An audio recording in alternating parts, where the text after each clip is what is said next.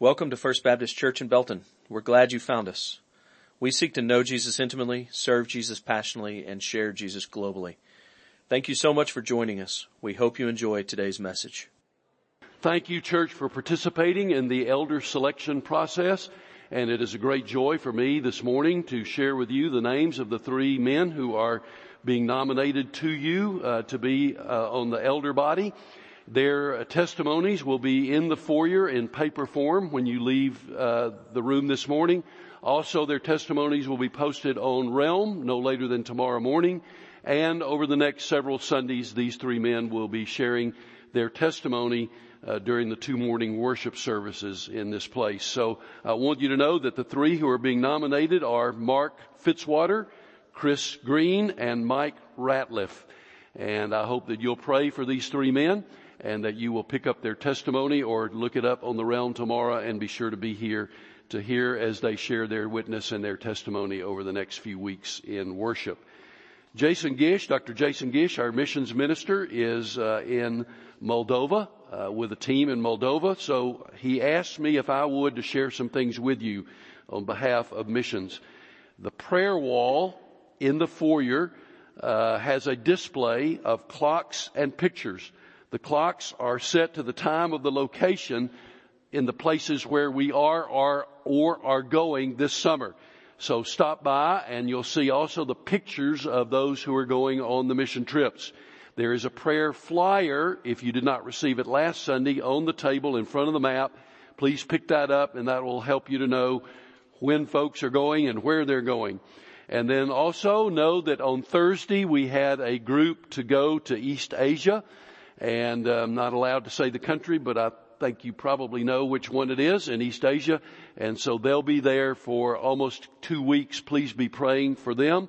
And then we have a team, as I mentioned, that left Friday for Moldova, and they will be working there with a Romanian preteen camp. Christy Hollingsworth is the leader of that group. Please pray for Team Moldova. And then also we had a team that was to leave this Friday for Haiti. That trip has been canceled. If you have been following the news, you know that Haiti has exploded this week into violence and rioting. And uh, yesterday in the capital city, the city was completely shut down by rioters. And so it is not safe for our team to go there at this time. And that breaks our heart. But please pray for Haiti that uh, God will bring peace and calm uh, to that country uh, and that very soon. And uh, we appreciate those who were planning to go. And perhaps I think a few of them are thinking about plugging in on other trips that are going this summer. So those prayers on behalf of our missions team. Now, Eddie asked us to pray for Bible school, and that's what I'm going to do right now. Um, what I'd like to do is ask this: if you're working in Bible school, would you would you stand and remain standing, please, through the prayer? Those of you who are working in Bible school, any capacity, everything is important. And we thank you for working. I see people all over the building. Thank you, thank you, thank you. Don't, don't sit down yet. I want you to stand while I'm praying for you. Um, I look around and I see busy people. And yet you have chosen to take a week of your summer to devote to children. Thank you for doing that. I appreciate it as your pastor from the bottom of my heart. And I know the entire church appreciates all that you're doing to serve the Lord. So let's bow our heads. Father, thank you for these men and women who are serving in Bible school this week. Bless them. Keep them strong and healthy and focused and patient. Give us wisdom. Father, we anticipate hundreds of kids being all over this building tomorrow and we are so excited for Vacation Bible School. And in accordance with the way that Eddie asked us to pray, we pray that lost children will come to know Jesus. We pray that there'll be a safe and sweet environment in this place. We pray, uh, Father, that we will exceed our goal in giving to the work in Wisconsin and we pray for spiritual growth for the boys and girls who already know Jesus as Savior and Lord. And so we pray that this will be a great and a triumphant week. Banish the adversary from anything he would do to disrupt Bible school. May it be an incredible week. And Father, we look forward to celebrating all that you will do in this place during these days of Vacation Bible School. Now bless us as we continue to worship you in this place, in this moment. In Jesus' name I pray. Amen. Bible school workers, you may be seated. And I'll ask you, church family, if you would please to open your Bibles to the book of James. The book of James, the fourth chapter. We were last together in James on May the 26th. And then um, we had a Sunday where Logan Reynolds preached in my absence, and I understand did a magnificent job. And then last Sunday, the Agape singers were absolutely incredible, and it is good for me to be back with you in the pulpit again today as we continue our series in James. I love to plan ahead. Uh, it makes me feel good. And I hate the crush of the last minute. Uh, but love and hate are not the same as doing. I've often said in ministry, the immediate trumps the future. You've given me a nice office in which to work and study and plan. And oh, how I wish that I could devote more of my time for planning for the future, but sometimes it's difficult because the immediate crises trumps future planning. But I suspect that in your walk, wherever that is, it is much the same as mine. The immediate often trumps the future.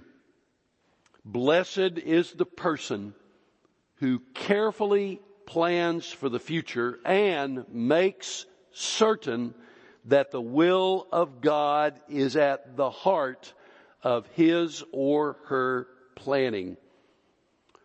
I guess I'll throw this in since I sort of in a roundabout way complimented myself for liking to plan. I need to throw out the other side to be completely transparent. I can also procrastinate with the best of you.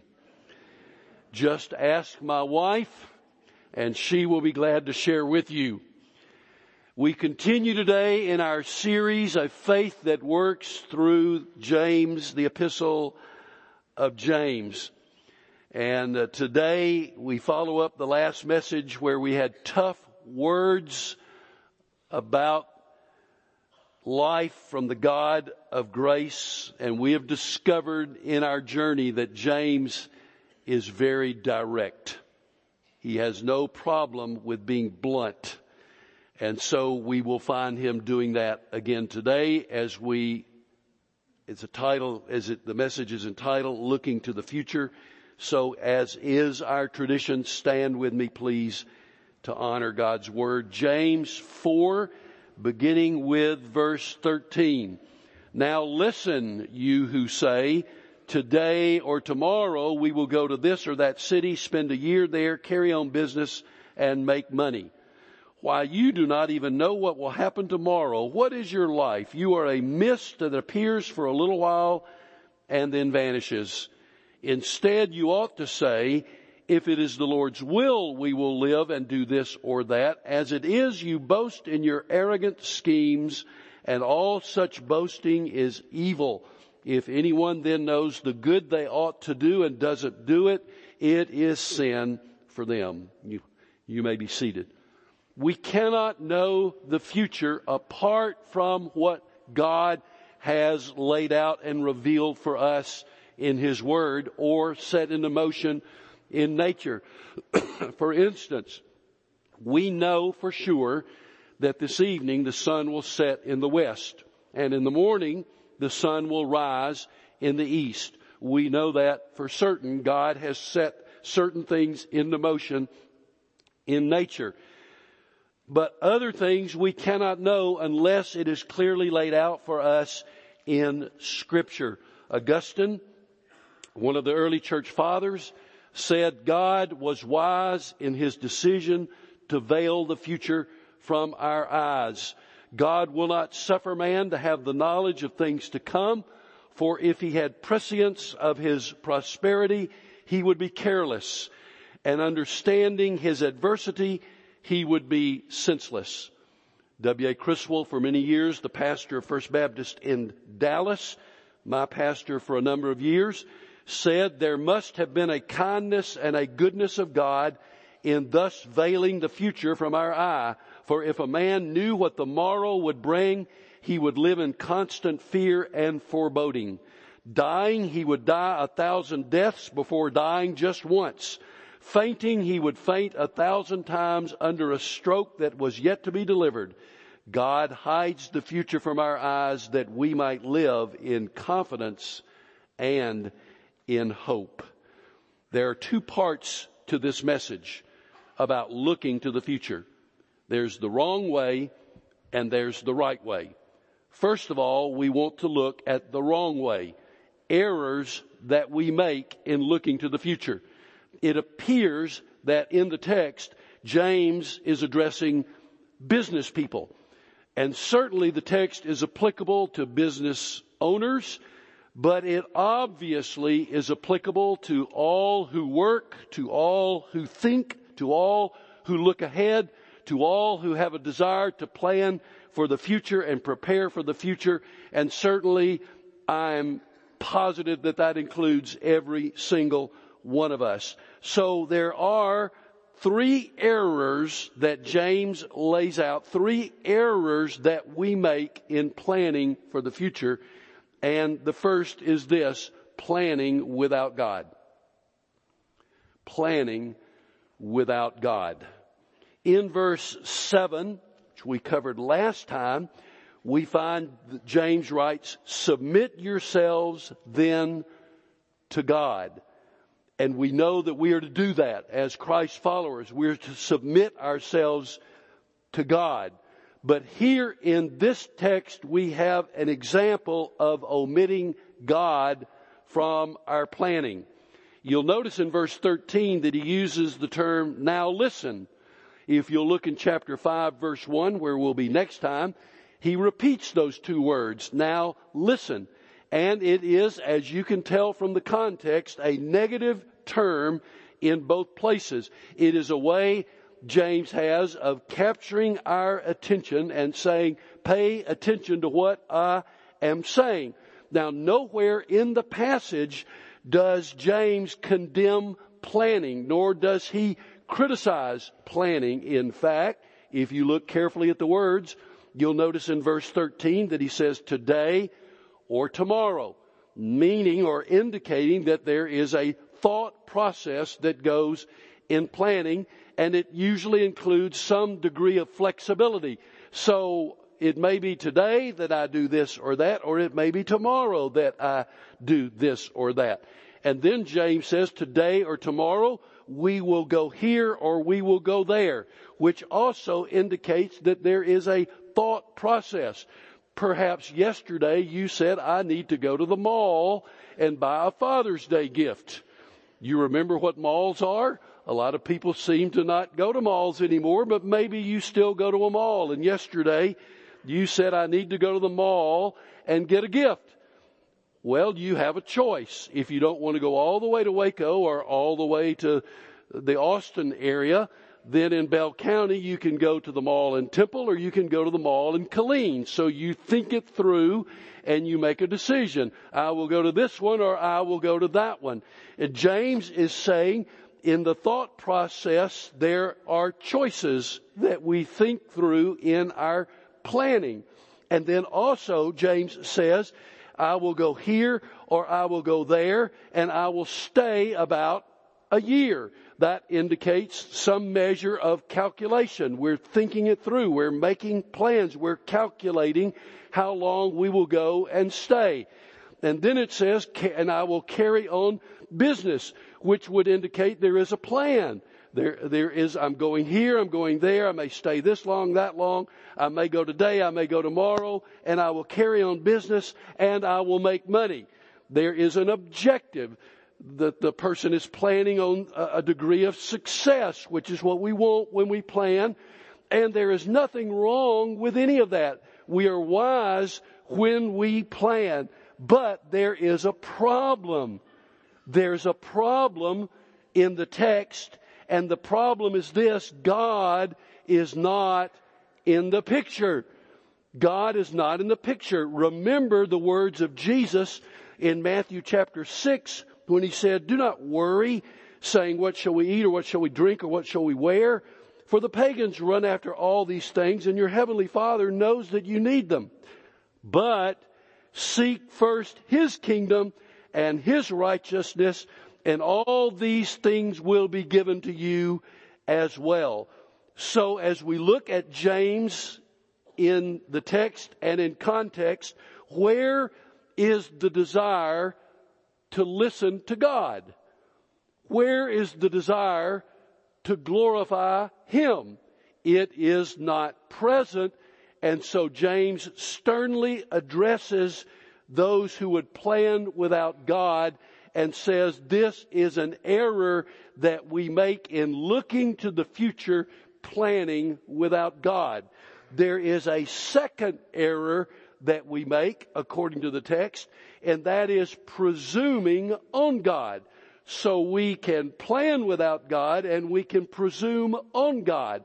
That is when a person would say, I'll do what I want to do and of course God will bless or I will offer up a quick God bless what I'm about to do prayer and then just toss it up there and assume that God will honor that prayer.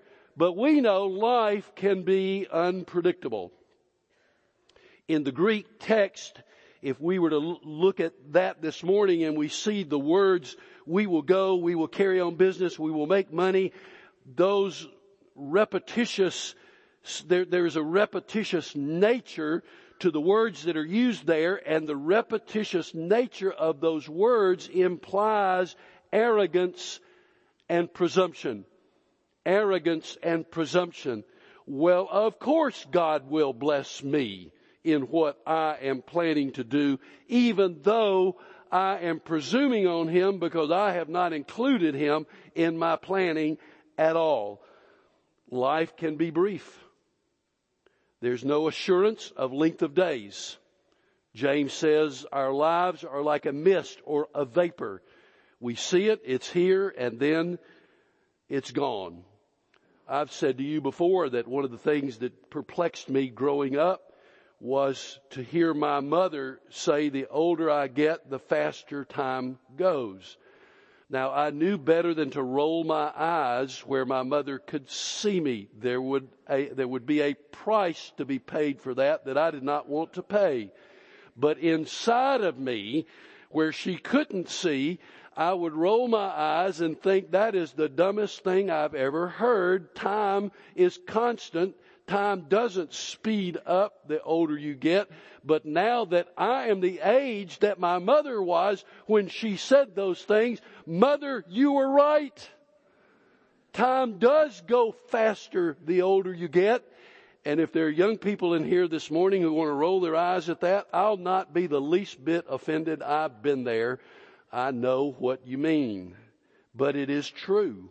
Time seems to hasten the older we get. There is a poem written by Henry Twells, pastor of the 1800s, that says, when as a child I laughed and wept, time crept. When as a youth I waxed more bold, time walked. When I became a full grown man, time ran. When older still I grew, time flew. Soon I shall find in passing on, time gone. We understand that.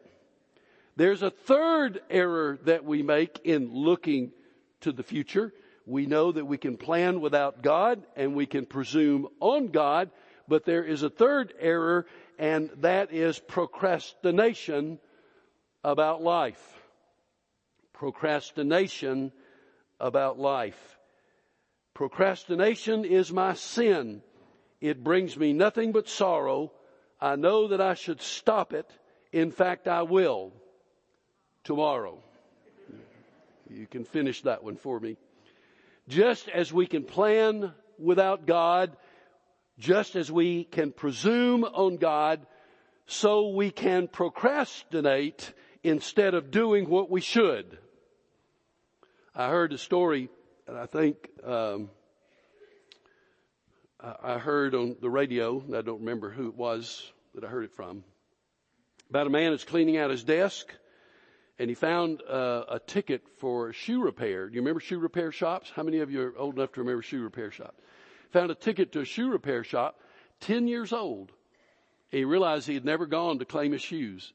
So he thought, well, what will it hurt? So he went to the, to the shoe repair store, gave the guy his ticket, didn't say a word, just gave him the ticket. The guy looked at it, walked to the back, came back out, handed him the ticket, and, and the man said, well, you can't find my shoes, can you? And, and the owner said, yes, I can, and they'll be ready next Friday.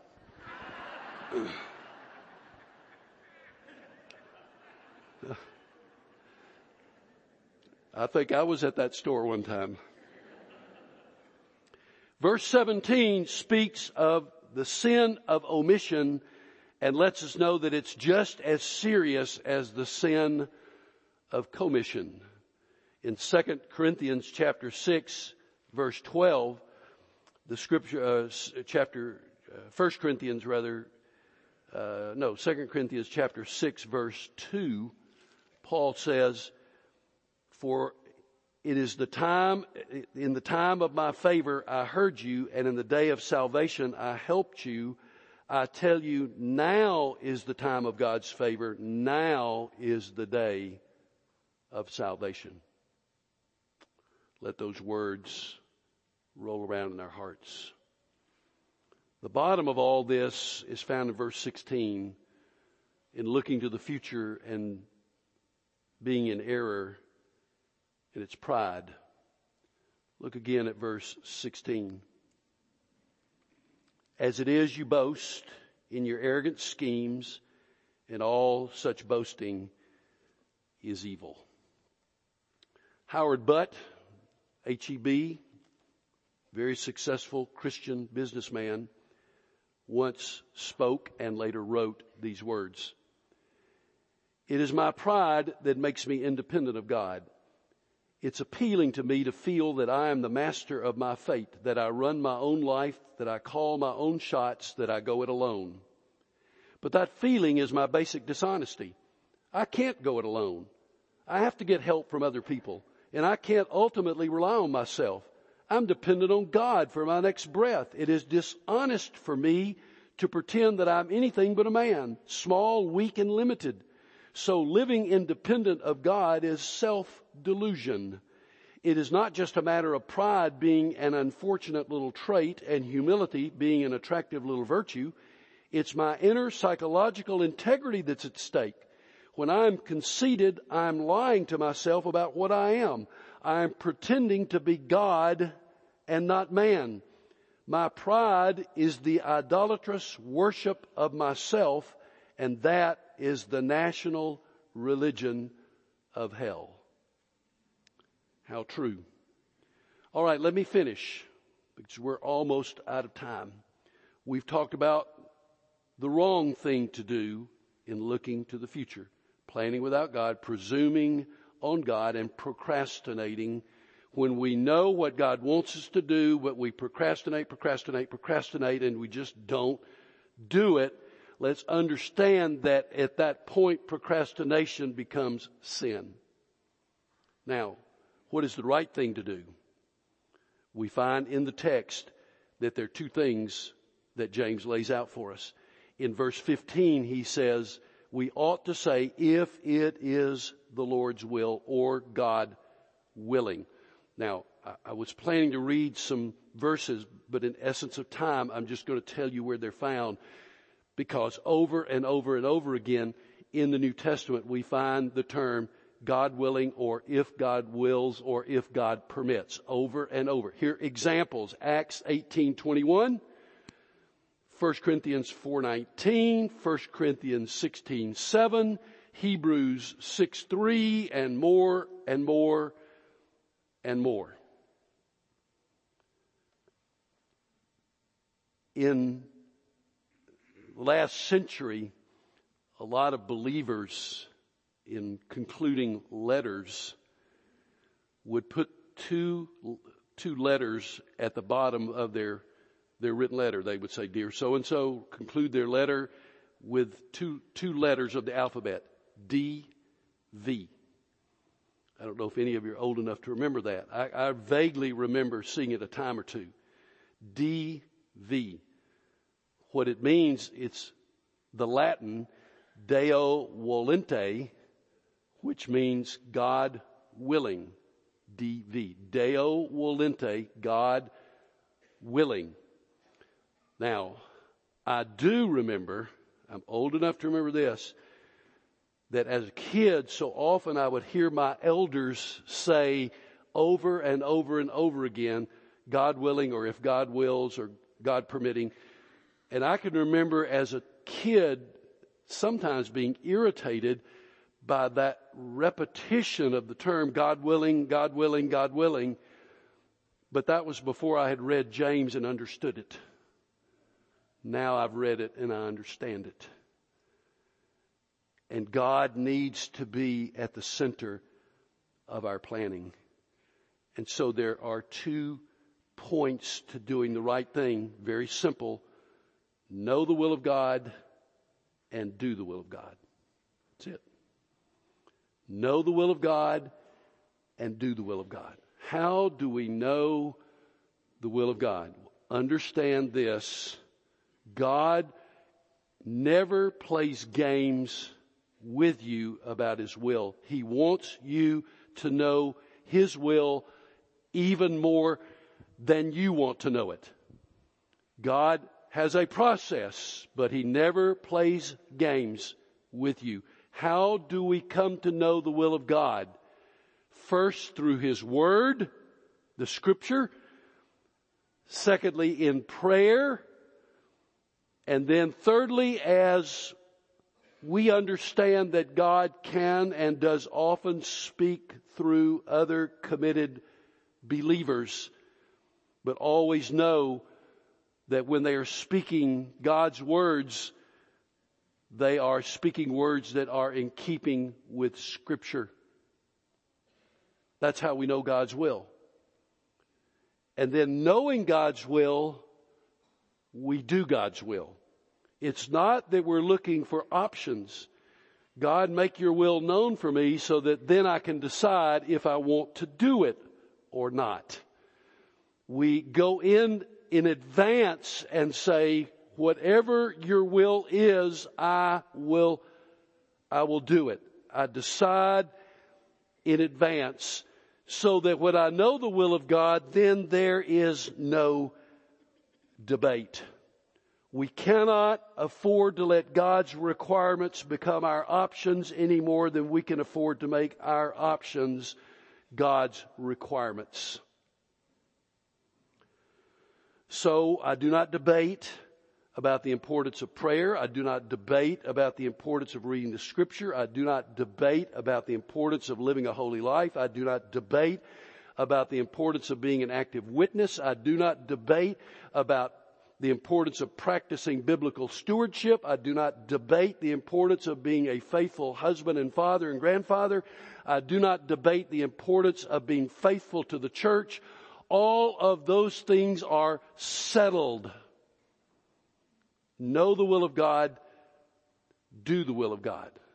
In premarital counseling, when I'm counseling with a, a, a Christian couple, I will say to them as part of our counseling, you two belong to Jesus.